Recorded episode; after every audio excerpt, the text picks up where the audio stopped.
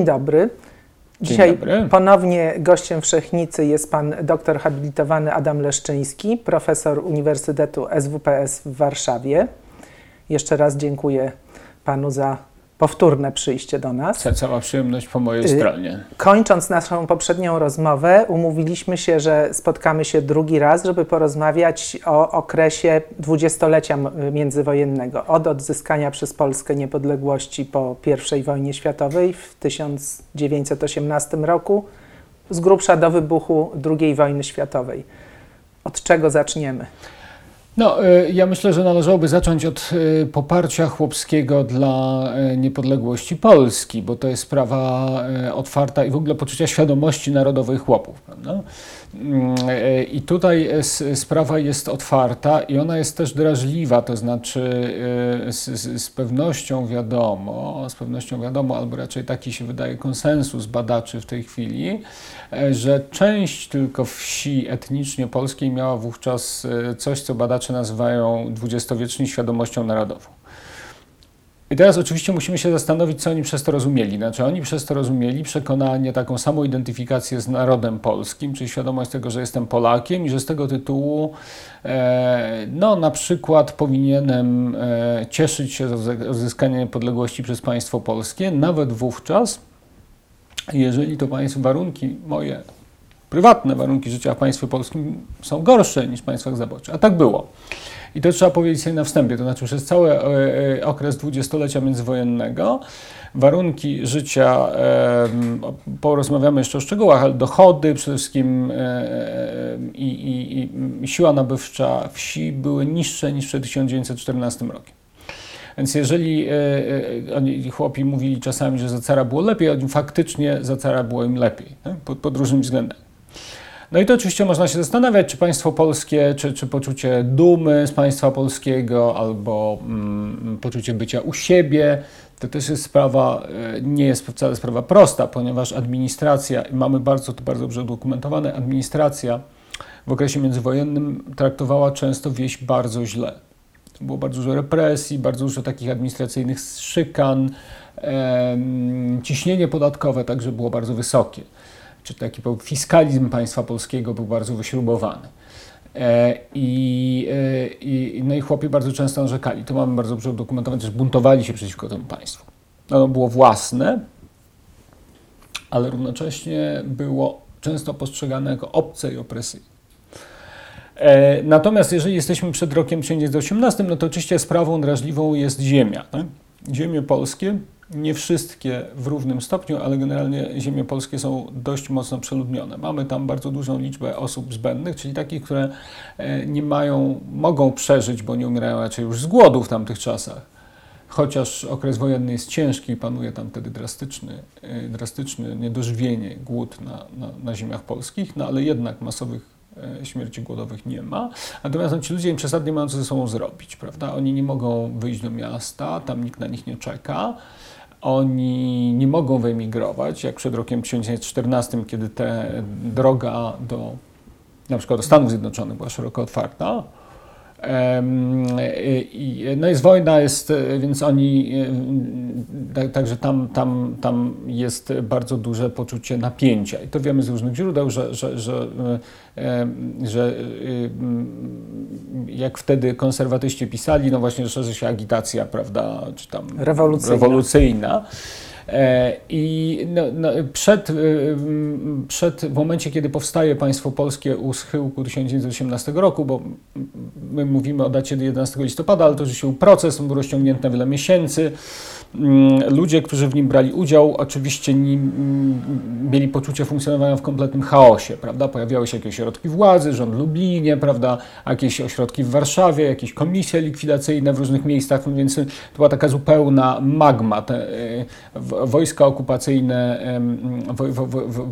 prawda, ci żołnierze się, te armie zaborcze się rozwiązywały, ci żołnierze szli do domu, prawda, całe transporty wracały, była taka wielka wędrówka ludu, więc po poczuciu ogromnego chaosu, prawda, nędzy i niepewności jutra. I jak gdyby w tym kontekście mamy na przykład w pamiętnikach ziemiańskich świadectwa, że chłopi Jest taki bardzo piękny, wydany niedawno przez Kartę pamiętnik ziemianki z Kieletczyzny. I ona opisuje właśnie, że ona miała takie lekko endeckie poglądy, prawda? I ona bardzo dużo nieufności wobec chłopów. No właśnie opisuje, że tu tam kogoś jakiegoś pobito, że ci chłopi tak chodzą, oglądają, żeby nie podzielić tej, że zabierają sobie jakieś rzeczy pozostawione przez administrację okupacyjną, że tylko czekają na moment, w którym będzie i że ona słyszy cały czas, że dochodzi już do dzielenia gdzieś tam. I mówimy tutaj nie o agitacji bolszewickiej, w sensie nie o czymś, co przyszło z zewnątrz, ale o czymś, co jest nasze, tak? Jak my tutaj, właśnie chłopi chcą dzielić ziemię folwarczną. I ta skala tego zjawiska jest trudna dzisiaj do oszacowania. Wiemy, że ono było, wiemy, że powiedziałbym warstwy posiadające obawiały się go wtedy. Wkrótce po odzyskaniu, po przejęciu władzy przez Piłsudskiego w Warszawie dochodzi do spotkania, to było bodajże 6 grudnia 1918 roku, dochodzi do takiego spotkania, prawda, z przedstawicielami ziemian i organizacji ziemiańskich. Ci ziemianie proszą Piłsudskiego o to, żeby powstrzymał dzielenie ich majątków, żeby wysłał wojsko i to znowu jest w zgodzie, że tak powiem, z bardzo dawną polską tradycją. To znaczy wojsko, państwo polskie wysyłało wojsko, albo administracja rządowa, prawda, wysyłała wojsko zaborcza, ale w okresie Królestwa Kongresowego, czy wcześniej wysłano Wojsko Polskie, więc do tłumienia, prawda, przywracania porządku społecznego i tłumienia i tego, żeby chronić majątki ziemiańskie. Prawda. Więc presja była od samego początku. I później mamy w okresie wojny polsko-bolszewickiej oczywiście bardzo dużą mobilizację, czy próbę mobilizacji chłopów, no bo to jest naród chłopski, prawda? 70% populacji mniej więcej, tak? Może 70 parę, no możemy różnie liczyć, pewnie różnie szacować, a mniej więcej 70% populacji. I wiadomo, że niepodległość Polski się nie obroni bez ich poparcia. I teraz co robią? No ci chłopi muszą po prostu wziąć, iść do wojska i walczyć, nie uciekać z frontu, nie dezerterować, tylko walczyć. Ale to był pobór? No, oczywiście, że był pobór, tak, ale był też, oczywiście, że był, ale oprócz tego była też duża agitacja występowania, prawda, ochotniczego. No i mamy takie na przykład doniesienia, że ten pobór często idzie średnio. To znaczy, że ludzie oczywiście że inteligencja, ziemiaństwo, część mieszczaństwa wyraża entuzjazm i tam rzeczywiście można mówić, prawda, o ochotniczym zaciągu. Tak. Bywało z tym lepiej lub gorzej, no ale on był, prawda, entuzjazm był. Natomiast wśród chłopstwa bywało z tym różnie. I mamy jakieś, prawda, relacje władz wojskowych, które mówią, że że tutaj czasami trzeba szukać tych chłopów gdzieś tam za piecem się chowają przed poborem, że niezbyt chętnie, że pół ludzi opornie, że prawda, że komisje są przyjmowane niezbyt życzliwie. No więc co tym chłopom... I teraz jak można tych chłopów zachęcić do tego, aby bronili Polski. Mamy tutaj kilka, że tak powiem, politycznych przedsięwzięć, które zadziałały. One się udały. Pierwszym jest propaganda skierowana do chłopstwa, z dużym zresztą poparciem Kościoła, ale także ziemiaństwa i w ogóle tych wszystkich elit wiejskich, która przedstawia bolszewików jako idących ze wschodu, jako taką azjatycką nawałę, azjatycko-żydowską, kierowaną przez Żydów. Ale także i obrazy, się opowiada się chłopom, częściej zresztą prawdziwe pewnie, obrazy mówiące o tym, jaka straszna katastrofa spotyka te okolice, w których już bolszewicy się instalują, prawda?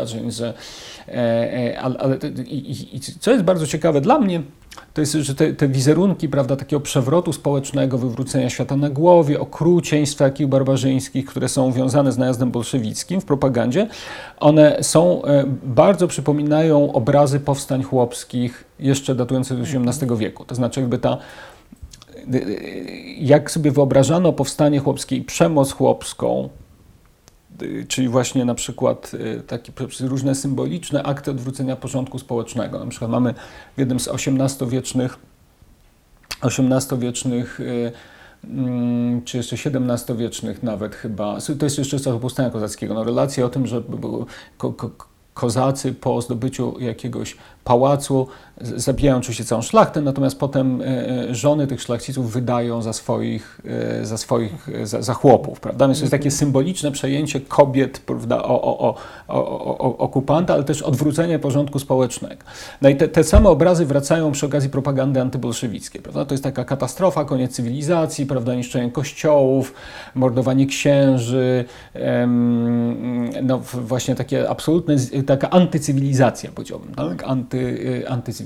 To jest jeden.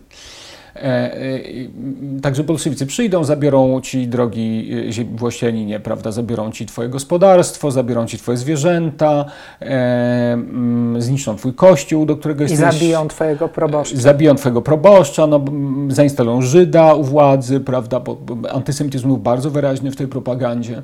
Wątki antysemickie były bardzo wyraźne. Więc propaganda to jest jedna rzecz i myślę, że ona była w dużym stopniu skuteczna. Druga to była obietnica reformy rolnej. No to była absolutnie kluczowa, prawda? Reformy rolnej, czyli parcelacji, ona miała tam szereg elementów, ale z nich kluczowa była parcelacja folwarków, tych gospodarstw ziemiańskich pomiędzy chłopów. No i państwo polskie obiecało tą reformę, jak bolszewicy podchodzili pod Warszawę, uchwaliło ją. Obiecywało ją wcześniej, o kształcie jeszcze porozmawiamy, bo to jest ważna rzecz. Więc to są te dwa kluczowe elementy. No i trzeci to jest jeszcze wykorzystanie stronnictw chłopskich, które miały duże wpływy na wsi, zwłaszcza stronnictwa PSL-u Witosa, który był takim bardzo konserwatywny. Relacje z Kościołem miał skomplikowane, no ale generalnie jednak był, nie można powiedzieć, że był klerykalny, natomiast był konserwatywny i to takim bardzo wyraźnym odcieniu, prawda, odwołujący się do porządku społecznego, ładu, takiego właśnie w odróżnieniu, bo był też PSL chłopski radykalny, mniejsza o nazwy, no natomiast tutaj więc Witosz chodzi do rządu, prawda, więc mamy takie symboliczne, bardzo ważne, dokooptowanie elit włościańskich do rządzenia Rzeczpospolitej. Ono trwało bardzo krótko, w momencie zagrożenia tak naprawdę, ale to wszystko zrobiono. Czyli są te trzy elementy, prawda? Czyli jedna to jest propaganda, bardzo efektywna, druga to jest obietnica reformy rolnej, a trzecia to jest obietnica uczestnictwa we władzy, prawda? Taka symboliczna, poprzez włączenie premiera. Poprzez premiera, ale i taką, prawda, rząd jedności i tutaj właśnie chłop jest fundamentem tego odrodzonego naszego państwa. I to działa. Są oczywiście, z każdej armii zdarzają się dezercje, więc zdarzają się dezercje i z Armii Polskiej. Mamy informacje o tych dezerterach. Duża część tych dezerterów to są chłopi. No ale trudno jest ocenić, czy oni dezerterują z jakich powodów, no, czy to jest jakby powyżej średniej, tak, dla typowej dla armii ówczesnego czasu. A więc wygrywamy wojnę. Rękami chłopskimi wygrywamy wojnę. I co się dzieje dalej? No dalej się okazuje, że obiecana reforma rolna bardzo szybko napotyka gigantyczne trudności. To znaczy najpierw reforma jest uchwalona latem 1920 roku. W marcu 1921 roku jest uchwalona nowa konstytucja. Jeden z artykułów tej nowej konstytucji mówi o odszkodowaniu. Właściwie interpretowany jest w taki sposób, że że ustawa o reformie rolnej uchwalona wcześniej staje się niekonstytucyjna. Trzeba ją zmienić, trzeba ją dostosować. To jest sprawa tam trafia do sądu, ona się leży tam 2 lata w sądzie. Nagle się okazuje, że wszystko trwa strasznie długo. Prawda? Jest bardzo skomplikowane. Jest bardzo skomplikowane. Bardzo skomplikowane. Nie da się, nie można... Przecież jesteśmy państwem praworządnym, nie możemy tego, prawda, tak po prostu odbierać własności. I ona jest poprawiana, potem jest uchwalana, sąd zaleca dostosowanie jej do konstytucji, ona jest o reformie, ona jest uchwalona w 25 roku, o ile dobrze sobie przypominam. I jest uchwalona w wersji złagodzonej w stosunku do pierwotnej, która też nie była przesadnie radykalna. I tam na przykład znajdują się takie Więc po pierwsze jest to reforma z odszkodowaniem. Ktoś to odszkodowanie musi zapłacić. Więc oczywiście z punktu widzenia chłopa, no to można, to on, chłop, który otrzyma tą ziemię, musi ją spłacać przez bardzo długi czas, zresztą tu są dekady, prawda, i to myślę, że to akurat chłopi rozumieją, że trzeba zapłacić, szczególnie jeżeli to będzie rozłożone, prawda, ale do przeprowadzenia reformy w terenie potrzebne są pieniądze w budżecie i tych pieniędzy w budżecie zawsze brakuje. W związku z tym budżet polski działał zawsze w takich samych warunkach, w jakich działa dzisiaj, wszyscy go znamy doskonale, czyli zawsze nie było w nim pieniędzy, prawda? Zawsze państwo polskie miało bardzo pilne potrzeby i na wiele tych pilnych potrzeb nie starczało. I w zasadzie parcelacja postępuje na zasadach zgodnie z reformą do wielkiego kryzysu na początku lat 30. I ona się potem zatrzymuje, ponieważ już naprawdę nie ma pieniędzy. Tak? Już naprawdę nie ma pieniędzy na to, żeby ją przeprowadzać. Także... A czy możemy powiedzieć, jakiego rzędu to są ilości ziemi? Ile chłopi dostają tej ziemi? Dostają, kupują? To jest mniej więcej, o ile ja sobie dobrze przypominam, ale nie chciałbym teraz oszukać, to jest mniej więcej 1/4 albo na 20%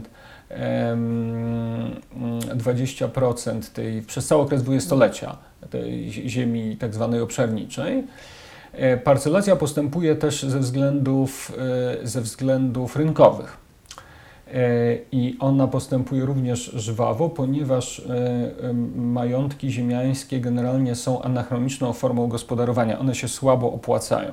Ziemianie są zadłużeni, ziemian ubywa, rodzin ziemiańskich czy majątków ziemiańskich ubywa kilka tysięcy, o ile dobrze sobie przypominam, w ciągu 20 lat, mniej więcej 1/5.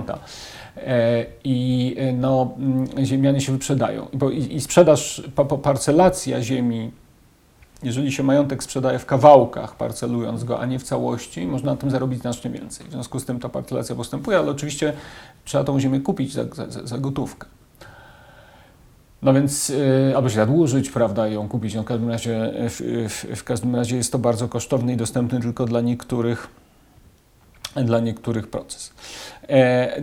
W tej ustawie o reformie rolnej było szereg zapisów, które sprawiały, że ona była niekorzystna. No jednym z na przykład zapisów było to, że tam parcelacji podlegały majątki powyżej, do pewnej granicy. Ona była różnie ustalona, ale powiedzmy, że załóżmy, że było to, nie wiem, tam 100 hektarów, powiedzmy, przyjmijmy, tak? Więc jeżeli właściciel majątku miał, powiedzmy, 130 hektarów i z tego musiał sobie zostawić 100, to ten właściciel wskazywał, które części będą ulegały parcelacji. Więc naturalnie wskazywał te, które były najgorsze, prawda? To znaczy, to jest racjonalne zachowanie ekonomiczne. I takich zapisów tam było dość dużo i efekt był oczywiście taki, że duża część chłopów czuła się potwornie rozczarowana tą niespełnioną. Uważała, że ta obietnica była niespełniona przez państwo polskie. Ale to był tylko jeden element tego gigantycznego rozczarowania wsi niepodległą Rzeczpospolitą i powiedziałbym nawet, że pewnie nie najważniejszy.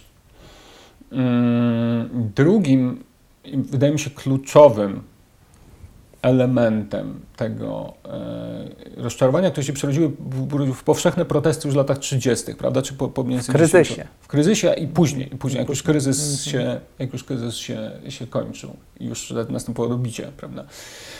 Pod koniec lat 30. No więc drugim elementem tego rozczarowania były po prostu fatalnie warunki, bardzo niskie dochody.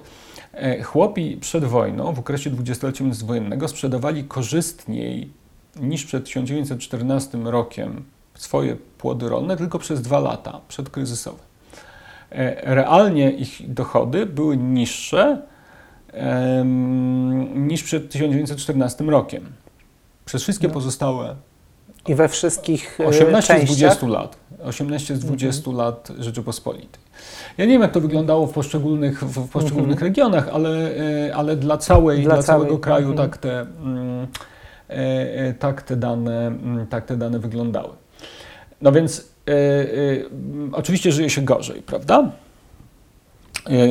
Na to, że żyje się gorzej, nakłada się jeszcze wrogość administracji. I znowu mamy w niedawno wydanej, doskonałej monografii, takiej bardzo obszernej,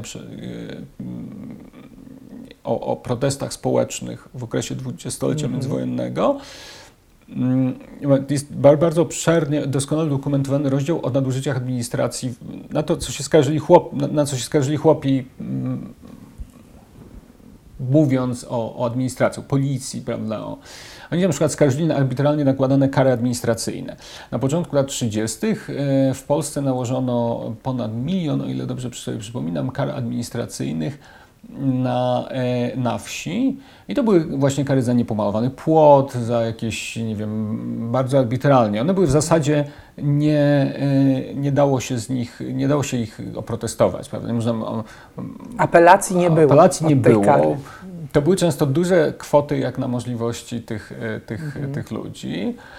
No i czuli się, są właśnie takie właśnie skargi chłopskie, czy takie zapisy, w których oni mówią, no przychodzi policjant do wsi i po prostu nakłada tutaj, że pies za głośno szczeka, tutaj coś, po prostu nie można się od tego, nie można tego się uwolnić. Także w czasie protestów od latach 30. no chłopi byli traktowani przez policję niesłychanie brutalnie. Niesłychanie brutalnie. I tu mamy mowę o upokarzaniu, o biciu, także już na posterunkach, prawda, kiedy ci protestujący tam zostali zgarnięci, o torturach różnego rodzaju. I tych relacji jest dużo, prawda? Więc, ale też takim poczuciu właśnie bycia obywatelem drugiej kategorii, prawda? Traktowanym z góry przez ten aparat policyjno-urzędniczy. Mamy na przykład takie właśnie zapisy w pamiętnikach chłopskich z tego czasu, w którym właśnie jeden z pamiętnikarzy mówi, że on to się, że jak się idzie do urzędu, to trzeba się ubrać jak chłop, tylko jak człowiek z miasta, no bo jak się ktoś ubierze jak chłop, no to będzie potraktowany gorzej. No będzie po prostu potraktowany jak śmieć. I to było doświadczenie, na które ci ludzie się bardzo często skarżyli, więc mamy poczucie deprywacji materialnej, mamy poczucie niespełnienia obietnic przez państwo polskie, mamy poczucie doświadczenia złego traktowania i jeszcze do tego wielki przyrost naturalny. Setki tysięcy ludzi wchodzących co roku, prawda, na rynek pracy, na którym kompletnie nie ma dla nich miejsca. Oni zupełnie nie mają co ze sobą zrobić. Przed rokiem 1914 oni by emigrowali, ale od lat 20. emigracja, w tym emigracja sezonowa, w zasadzie się zamyka i w okresie wielkiego kryzysu już mamy bodajże w 1932 roku moment, w którym więcej ludzi wraca do Polski niż z niej wyjeżdża. Na ziemię Polski niż nie wyjeżdża. Bo gdzie indziej też jest kryzys i wracają do siebie. Tak, ale tutaj też nie mam sensu zrobić. Więc to ciśnienie jest ogromne. I radykalizm narasta. No, i te bunty, to są bunty o podłożu jakby takim złożonym tych wszystkich 5 czynników, które pan wymienił, czy to są jednak... One są na przykład często prowokowane poprzez... I tutaj jeszcze trzeba dodać na przykład, że traktowanie robotników rolnych, zwłaszcza pracujących na dużych gospodarstwach, było często tym ludziom przypominało czasy pańszczyźniane. I to oni używali, to nie komuniści używali tych porównań, tylko oni ich używali, prawda? Mamy w roku 1919 powstaje Związek Zawodowy Robotników Rolnych, założony przez socjalistę Jana Kwapińskiego, socjalistę z PPS-u, a nie komunistę. Ale też nie działacza chłopskiego. Nie działacza chłopskiego. I ten nazwano go królem fornali, to pogardliwie oczywiście, prawda? No więc i ten związek jest niesłychanie radykalny, jego działacze biorą udział w przejmowaniu po wejściu bolszewików. Ziemianie toczą z nim straszną walkę, prawda? Oskarżają ich na przykład o kolaborację z bolszewikami i zresztą są przesłanki, świadectwo mówiące, że część działaczy rozstrzeliwano po tym, jak bolszewicy bolszewicy się wycofali czy uciekli, wchodziło Wojsko Polskie, no to tych działaczy posądzano o kolaborację i zdradę. Tak. Zdradę i zabijano, więc ta walka jest niesłychanie, było to Wojsko Polskie, już jasna, prawda? Więc ta walka jest niesłychanie brutalna. Związek, organizacje ziemiańskie wydają broszury, w których, prawda, opisują właśnie jak ci fornale czyhają na majątki bogobojnych ziemian, prawda, którzy są oczywiście ostoją, fundamentem polskości, jak kolaborują z bolszewikami. Także ten konflikt jest niesłychanie brutalny i jeżeli ktoś sobie wyobraża, prawda, to wydaje mi się częste dzisiaj, no, okres dwudziestolecia, jako okres takiej właśnie harmonii, solidarności społecznej, gdzie to chłop na polu, a pan w białym dworku, no to jest kompletny fałsz, to jest absolutna, taka, powiedziałbym, ja bym powiedział, że to jest zakłamywanie prawdziwej historii stosunków społecznych w Polsce. Świadome być może u części niektórych ludzi, którzy to robią, u innych pewnie nieświadome. No, natomiast te konflikty były bardzo, bardzo ostre. Mamy na przykład też świadectwa i takie o tym, że na przykład chłopi byli jeszcze posłuszeństwo u robotników na wsi wymuszano często biciem. To było absolutnie normą do, powiedzmy, pierwszych latach XIX wieku. Do połowy XIX wieku zostało zdelegalizowane, w różnych nie wolno było. Natomiast w praktyce utrzymywało się bardzo długo. I jeszcze są skargi z okresu międzywojennego na dziedziców niektórych, że oni rzeczywiście biją swoich robotników albo są skłonni ich uderzyć, jeżeli ten robotnik nie robi, źle pracuje ich zdaniem nadzorcy, prawda? To już jest oczywiście wtedy postrzegane jako coś anachronicznego, jako czegoś, coś, co się nie powinno zdarzać, coś nagannego, no ale takie sytuacje się zdarzają, prawda?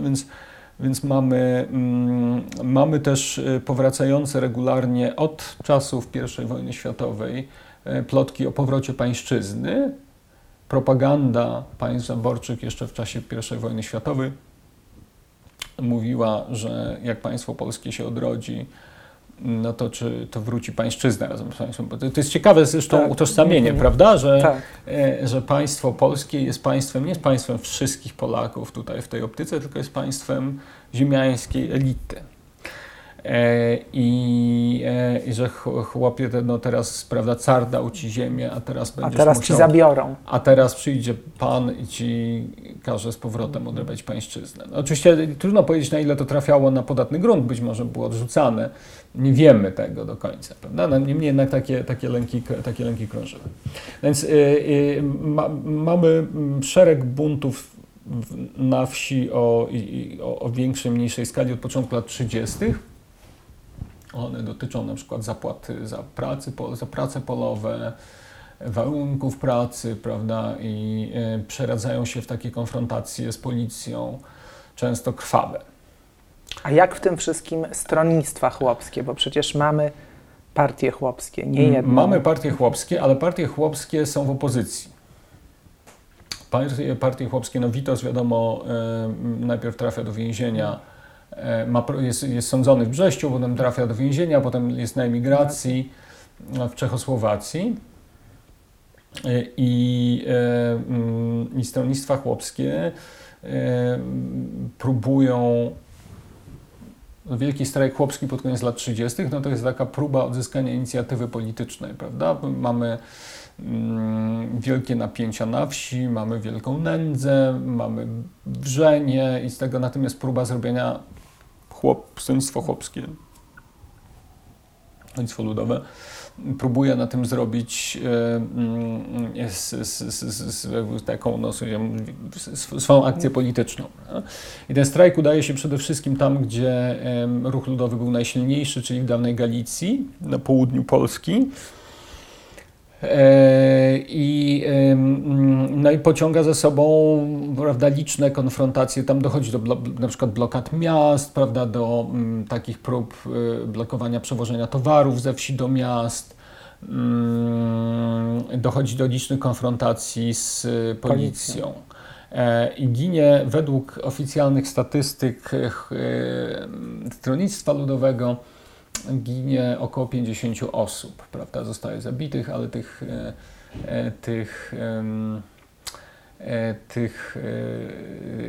te liczby mogą być większe.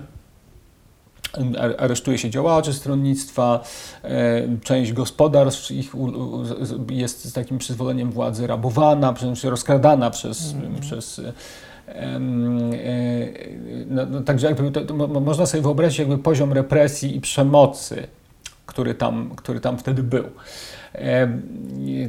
Mamy, no i oczywiście z perspektywy władzy wszystkie te i prasy rządowej, wszystkie te bunty, no to jest działalność obcych agitatorów, prawda? To jest albo działalność opozycyjnych agitatorów, albo działalność tych agitatorów się wyłapuje, prawda? Prasa rządowa pisze właśnie o nich, w tym właśnie, że tutaj policja agitatorów szedł do wsi, dzielna policja złapała agitatora, no to też mamy taki język, prawda, konfliktu już w zasadzie prawie taki, no nie powiem, że wojennego, no ale takiego po prostu bardzo ostrego konfliktu wewnętrznego. Mamy też, jest po jednym z takich, cytuję w swojej książce, która się ukaże w listopadzie, taką relację właśnie z jednego z protestów z bodajże 1936 roku z okolic Lwowa, w którym zginął w czasie ataku chłopskiego na posterunek policji. Został zabity młody chłopiec przez policjantów, zastrzelony, kilkunastoletni. No i relacja kończy się takim właśnie cytatem z kazania księdza na pogrzebie, który ksiądz mówił, że okazywał zero współczucia, powiedział, no to jest właśnie pomnik chłopskiej głupoty. Tam w ogóle nie było mowy o żadnym... No, ksiądz wykorzystał tą okazję do tego, żeby przypomnieć chłopom, tu jest... Gdzie jest ich miejsce? Tu jest wasze miejsce, tak. Wasze miejsce to jest właśnie... Wasza rola to jest właśnie znosić wasz los, nie buntować. No właśnie, a jak... Kwestia takiego paradoksu, że z jednej strony chłopi uchodzą za ludzi religijnych, przywiązanych do tradycji, a z drugiej strony wiemy, że jednak w dwudziestoleciu międzywojennym było bardzo dużo takiego antyklerykalizmu na wsi. Ale to jest bardzo, to jest bardzo stara polska historia. Nie ma żadnej sprzeczności wbrew pozorom. To znaczy chłopi oczywiście mogą być przywiązani, bardzo często byli niesłychanie przywiązani do religii. Religijni tak naprawdę. Do kościoła, głęboko. Bardzo religijni. I to zresztą było bardzo sprytnie i skutecznie wykorzystywane przez ruch narodowy, przez Narodową Demokrację, różne jej, tak powiem, odrosty, takie, powiedziałbym, organizacje społeczne związane z Narodową Demokracją, do zdobywania sobie poparcia na wsi. Oni byli w tym bardzo dobrzy i to rzeczywiście działało, tak? To znaczy to faktem, że na terenach zwłaszcza kongresówki, mniej w Galicji, ale na terenach zwłaszcza kongresówki czy w Wielkopolsce, no to dominacja Narodowej Demokracji na wsi była całkowita, tak? To była bardzo endecka wieś. Endecja oczywiście miała kilka narzędzi politycznych, którymi sobie zapewniała poparcie. Religia była jedną z nich, antysemityzm był drugą. Także chłopi byli religijni bardzo często, bardzo przywiązani do tradycji, do obrzędów, do kościoła, no, a z drugiej strony oczywiście, i to też było bardzo stare w polskiej historii, sięgające stulecia wstecz, no, mogli być krytyczni wobec swojego księdza, który był, to się nie zmieniło wcale, Znamy tę historię do dzisiaj, prawda? Znaczy, że ksiądz tam, nie wiem, pije, bierze za drogo, jest niemiły, źle tych chłopów traktuje, prawda? Więc oni się mogli skarżyć albo być niezadowoleni, albo i ten takie poczucie właśnie protestu przeciwko nadużyciu, przeciwko zachowaniom konkretnych kościoła, czy tej instytucji postrzeganymi jako nadużycia, no to one oczywiście są, tak? Ten antyklerykalizm jest żywy, ale on się nie kłócił z religijnością. To nie jest tak, że człowiek, który był antyklerykalny, przestawał chodzić do kościoła, prawda? Mógł to się nie wchodziło w konflikt. źle mówił o księdzu przy obiedzie, ale czuł się tak, zwłaszcza kiedy musiał mu zapłacić. No. Mhm. Trzeba pamiętać, że mówimy o społeczności, społeczeństwie, w którym było niesłychanie biedne. Niesłychanie biedne z naszego punktu widzenia.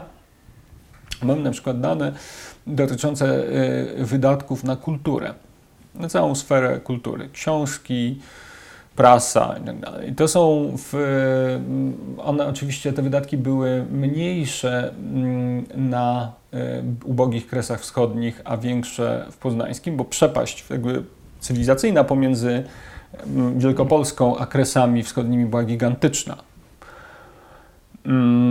Ale one były nadal bardzo małe, no to były kwoty rzędu złotówki rocznie, powiedzmy w dobrych latach, tak? No to ile dóbr kultury można skonsumować za złotówkę, prawda? W ciągu roku. Powiedzmy może, jak jesteśmy przy kulturze, Polska weszła w niepodległość z olbrzymim problemem analfabetyzmu. Owszem, i to był jeden z niewielu problemów społecznych, który starano się rzeczywiście realnie rozwiązać i w dwudziestoleciu osiągnięto ogromny postęp. Przy czym ta edukacja ona miała oczywiście także walor polityczny, to znaczy edukacja na poziomie podstawowym jest zawsze wychowywaniem świadomego obywatela, prawda? Odgrywają ona jest strategiczna dla państwa, bo szkoła podstawowa uczyła chłopów, a szkoła elementarna, kilkuklasowa, uczyła, w której był jeden nauczyciel, bardzo źle opłacany i mamy dużo, prawda, jęków, inteligentów, którzy musieli w tych szkołach pracować, że tam warunki są straszne, że umierają z nudów, że to jest taka właśnie orka, takie poświęcenie siłaczki, prawda, że to jest ten... Szkoła elementarna uczyła chłopa pisać i czytać oraz tłumaczyła mu właśnie, że jest Polakiem, uczyła szacunku dla flagi i próbowała. To działało na ziemiach etnicznie polskich, a dużo gorzej na Kresach, prawda, tam gdzie Polacy byli mniejszością.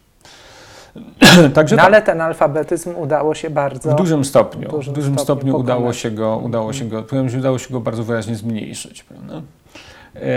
Oczywiście to jest tak, że w ślad za aspiracjami edukacyjnymi idą także aspiracje materialne. I mamy w pamiętnikach chłopskich właśnie ogromny, to jest po prostu fala takiej właśnie frustracji, poczucia beznadziei, tego, że nie ma wyjścia,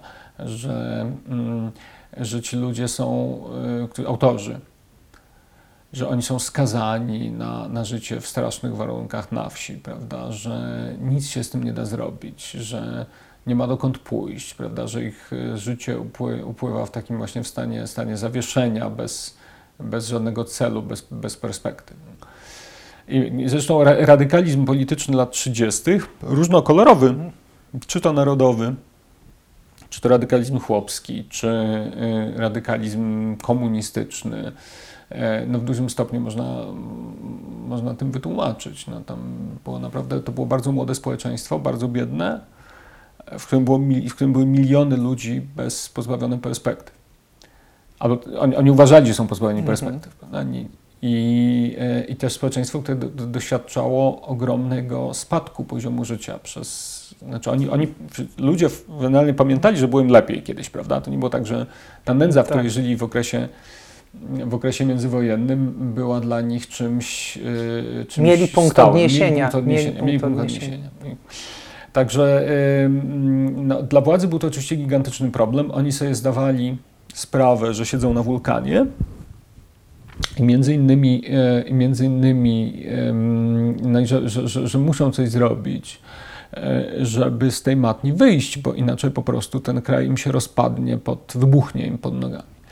W związku z tym, i to był jeden z ważnych powodów, dla których po śmierci Piłsudskiego, który blokował zmiany bardzo długo, jego choroba, starzenie się, nieudolność, prawda? Więc mamy, tam mieliśmy do śmierci Piłsudskiego de facto przez kilka ostatnich lat kryzysowych, bardzo głębokiego kryzysu, mieliśmy do czynienia z sytuacją, w którym ta sytuacja społeczna się pogarszała bardzo szybko i bardzo drastycznie, no, a centralny ośrodek władzy, żeby zacytować klasyka dzisiejszego, był kompletnie sparaliżowany. Piłsudski blokował, miał jeszcze na tyle siły, że blokował coś, co nazywał eksperymentami, prawda? Czyli jakieś próby postawienia polityki gospodarczej. W latach 30. progresywna polityka gospodarcza i nowoczesna oznaczała planowanie gospodarcze, interwencjonizm państwowy, wielkie inwestycje publiczne. I oni się, rządzący się za nie zabrali dopiero na małą skalę, zresztą mimo zasoby, bo Centralny Okręg Przemysłowy przedsięwzięciem na małą skalę, w COP-ie, ale zabrali się dopiero, kiedy Piłsudski umarł. W Centralnym Okręgu Przemysłowym bezpośrednio znalazło zatrudnienie około 100 tysięcy robotników. Stworzono około 100 tysięcy miejsc pracy, podczas gdy liczbę osób zbędnych na wsi, czyli potencjalnych pracowników, szacowano nawet na 10 milionów. No to jest ten, to są te proporcje, ten rodzaj dysproporcji pomiędzy, to było symboliczne i to był oczywiście wielki wysiłek z punktu widzenia tego bardzo ubogiego państwa, ale to nie przybliżało do rozwiązania problemu. Więc jest oczywiście pytanie, na ile elity II Rzeczpospolitej wykazały się, powiedziałbym, kompetencją, a na ile wykazały się krótkowzrocznością. I ono nie ma prostej odpowiedzi, no bo oni oczywiście działali w bardzo trudnych warunkach, ale też mam wrażenie, że można było jednak zbudować kraj, który byłby, nie mówię o szklanych domach, prawda, no bo Polska była zniszczona przez I wojnę światową i przed I wojną światową była krajem biednym, potem była jeszcze biedniejsza, ponieważ została gruntownie zniszczona, była odcięta od tradycyjnych rynków zbytu.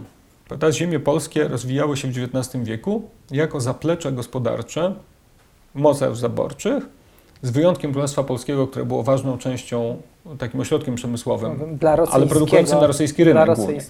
Produkującym na rosyjski rynek. No i teraz to wszystko zostało odcięte, prawda? Z Niemcami jest wojna celna, monarchia austro-węgierska nie istnieje i te wszystkie kraje, które powstały po niej, one się zamykają, otaczają granicami celnymi i tam w zasadzie jest bardzo trudno sprzedać cokolwiek. Galicja była zapleczem rolnym takim dla monarchii, częścią zaplecza rolnego dla monarchii, tam przemysłu prawie nie było. No i mamy Kresy w ogóle były takim właściwie na wpół kolonialnym terytorium, w którym trudno było, no w sensie one miały bardzo wielkie zasoby, niesłychanie biedne. I więc mamy te ośrodki przemysłowe Królestwa i Śląsk, które są odcięte od rynków zbytu, dla których zostały zbudowane. No więc efekt jest taki, że ten przemysł radzi sobie bardzo słabo. No bo ten biedny kraj nie generuje żadnego wewnętrznego popytu. Tam nie ma rynku wewnętrznego. Znaczy Polska ma duży potencjał jako rynek wewnętrzny i są historycy gospodarki, którzy twierdzą, że pod koniec lat 30. ten potencjał zaczął się już ujawniać. I ona pod tym względem jest dużo pewnie bardziej obiecującym rynkiem niż te malutkie kraje, prawda, bałkańskie czy środkowoeuropejskie, gdzie naprawdę tego nie ma. Nawet nie ma szans tego. No więc Polska ma duży rynek wewnętrzny potencjalnie, natomiast faktycznie jest taki felieton Antoniego Słonimskiego z połowy lat 30., w którym on mówi, że Polska właśnie skurczyła się do rozmiarów ta dobrze żyjąca Polska na poziomie europejskim do średniej wielkości europejskiego miasta, prawda, że grupa ludzi, którzy żyje na europejskim poziomie, czyta gazety, liczy w Polsce kilkaset tysięcy osób, prawda, z których większość mieszka w paru miastach. W paru miastach tak naprawdę. Tak. I takich opinii jest zresztą dużo. No, Polska miała, jest taki cytat z ministra spraw zagranicznych, który akurat tutaj się Becka, który się wykazał akurat w tym momencie realizmem, i on mówi na pytanie, który był przeciwnikiem polskich aspiracji kolonialnych, ponieważ Polska przy wszystkich problemach chciała być mocarstwem miała aspiracje kolonialne i Beck miał powiedzieć kiedyś, że w Polsce kolonie zaczynają się zaraz za Rembertowem, prawda? Miał trzeźwy ogląd. Więc było to brutalne, ale, ale zdradzało pewien realizm, pewne poczucie realizmu. No więc pytanie o elity nie jest proste. No oni z jednej strony oczywiście czuli się za ten kraj odpowiedzialni, z drugiej strony Druga Rzeczpospolita była krajem elit urzędniczo-wojskowych, inteligenckich. I tak naprawdę tylko te elity urzędniczo-wojskowe żyły w Polsce międzywojennej dobrze, albo względnie dobrze, miały względne poczucie bezpieczeństwa, stałe dochody i tak dalej. Ten cały aparat opierał się na bardzo fiskalnym, prawda, drenowaniu zasobów bardzo biednego kraju. No, nie wiem, no może musiało tak być. No, trudno mi powiedzieć. Nie dowiemy, czy mogło być inaczej. Szklanych domów z pewnością nie było za co zbudować, ale być może jednak można było myśleć, a z pewnością ludzie wówczas byli o tym przekonani, że można sobie wyobrazić Polskę jako kraj sprawiedliwszy, lepiej rządzony. I na przykład postulaty radykalnej reformy rolnej pojawiają się w latach 30. w stronnictwach chłopskich, ale czy w Polskiej Partii Socjalistycznej, prawda? A więc kompletnie niekomunistycznych. Komunistów jakby w ogóle nie uwzględniamy w tym rachunku. No. Potrzeba radykalnej reformy się tu pojawia. Ona zresztą dotyczyła wielu rodzajów życia. Były na przykład postulaty z samoorganizacji społecznej albo stworzenia państwowego systemu skupu towarów rolnych, który by płacił, dawał chłopom lepsze ceny za to, co produkują, albo jakiegoś, prawda, związku spółdzielczego czy systemu spółdzielczego, który by też zapewniał im, uzależniał ich od pośredników. No i na tle sprzedaży towarów i niskich cen towarów rolnych była bardzo wiele złej krwi. To znaczy chłop widział, że coś, co on sprzedaje pośrednikowi, a ten pośrednik jeszcze w dodatku bardzo często był Żydem, no to w mieście płaci się w sklepie 60% więcej, czy powiedzmy, tak? No i oczywiście ci chłopi tego nie rozumieli. Powiedzieli, dlaczego moje jajko, które ja sprzedaję Żydowi za tam, nie wiem, grosz czy 2 grosze, już nie pamiętam za ile, nagle w mieście kosztuje 4, prawda? Co on robi z tymi pieniędzmi? No jest cała na ten temat jest bardzo dużo można znaleźć. No i to oczywiście był temat polityczny jak najbardziej, prawda? Był to temat dla skrajnej prawicy i dla ruchu narodowego, dla NDC, no, dla Narodowej Demokracji. Z jednej strony, a z drugiej dla tych radykalnie lewicowych pomysłów. Tak, no bo a z drugiej dla radykalnie lewicowych pomysłów. Od strony właśnie ekonomicznej. To się zresztą wylało w dużym stopniu, jakby to poczucie frustracji wylało się w momencie po klęsce wrześniowej. Kiedy sanacja upadła i prawda, Polska przegrała. Mimo tej całej propagandy, mimo właśnie takiej mocarstwowej, tutaj takiego zadęcia mocarstwowego, prawda, tych wszystkich zbiórek, autentycznego poświęcenia ludzi, którzy dawali pieniądze na obronę, prawda, no to okazało się, że w zasadzie przez 10 dni pierwszych wojny Niemcy zajęli dużą część kraju, a po 4 tygodniach już było, po inwazji sowieckiej już w zasadzie było pozamiatane. I poczucie frustracji oraz takiego właśnie niezadowolenia w ogóle z rządów sanacyjnych było absolutnie powszechne. Jak wiadomo, rząd emigracyjny został stworzony z opozycji przeciwko sanacji, prawda? Więc oni nie mieli żadnego powodu, żeby w oficjalnych dokumentach jest zresztą właśnie takie są deklaracje właśnie, że my tu nie wrócimy do tych błędów, prawda, że ten fatalny okres, to trzeba od niego się odciąć i Polska po wojnie natomiast będzie inna. I to jest kluczowa obietnica, która się pojawia w czasie okupacji u wszystkich, takie marzenie, prawda, u wszystkich stronnictw właściwie, które mówi i także w rządzie londyńskim jest widoczne w jego dokumentach, no właśnie, że po wojnie teraz najpierw było źle, był ucisk, była przemoc, była bieda, była niesprawiedliwość, Potem jest katastrofa, no bo ta wojna jest katastrofą, prawda? Jest po prostu takim absolutnym, prawda, walcem zniszczenia, nie? A teraz musimy zbudować Polskę na nowo, nie?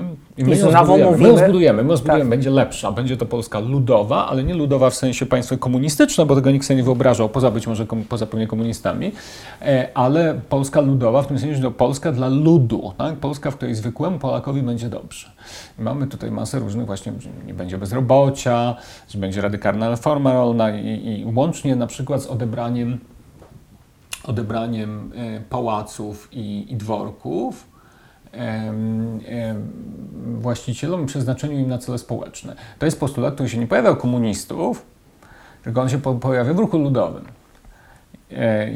jeszcze w czasie wojny, że zabierzemy im te pałace, które są symbolami niesprawiedliwości i zrobimy w nich szkoły, przedszkola, prawda, takie instytucje służące wszystkim. Czyli ta świadomość, że ta Polska dla większości swoich obywateli nie była dobrym krajem, ta Polska dwudziestolecia przychodzi w momencie tej klęski, tak? Tej rozpaczy wojennej, tak, i tego poczucia, właśnie że... Nie dość, że ona była niedobrym krajem dla swoich obywateli, nieżyczliwym, niezapewniającym im dobrego poziomu życia, często z wrogą administracją wobec obywatela, więc nie dość, że była opresyjna i policyjna i była dyktaturą, no to jeszcze w dodatku okazała się tym domkiem z kart, prawda? Jakby tego elementarnego poziomu, prawda, kompetencji, jak wówczas nie zapewniła. To smutno kończymy. Ja myślę, że to trzeba dobrze zrozumieć, no bo ci ludzie mieli niesłychaną i zupełnie zadziwiającą dla dzisiejszego czytelnika, kiedy się czyta dokumenty, ci ludzie mieli niesłychaną ilość optymizmu i taką zdolność projektowania, wyobrażania sobie pięknego, bogatego, sprawiedliwego kraju w przyszłości. Mówimy o tych działaczach stronnictw politycznych. Tak. Od lat 30., prawda? Więc te programy radykalne, one się nie brały z jakiegoś takiego krwawego, wyobraźni właśnie krwawej zemsty, właśnie z jakiejś takiej wizji rewolucji, gdzie się ludzi zabija i wiesza i tak dalej. One się brały raczej z wyobrażenia właśnie tego, że my musimy zbudować sprawiedliwą, szczęśliwą, demokratyczną, naprawdę demokratyczną Polskę. I to jest takie poczucie, powiedziałbym, niesłychanie budujące, biorąc pod uwagę sytuację, w której oni się znajdowali w większości. Mieli wyobraźnię i optymizm, tak. I idealizm. I wierzyli niesłychanie w przyszłość, tego kraju, szczęśliwą. Więc to było i to jest... Muszę powiedzieć, że jeżeli się doczyta dzisiaj, no to jest to w uderzającym kontraście z dyskusją polityczną o Polsce, którą słyszymy dziś, prawda? Znaczy oni mieli dużo gorzej i równocześnie wierzyli w szczęśliwą przyszłość. Że może być dużo lepiej. Tak. Idealne, to, że są w stanie zbudować idealny kraj w końcu. No tak, dzisiaj trudno w to wierzyć, ale może warto znowu ich poczytać. I warto ich poczytać, żeby się tym ich idealizmem zarazić. Bardzo dziękuję za rozmowę. Dziękuję bardzo.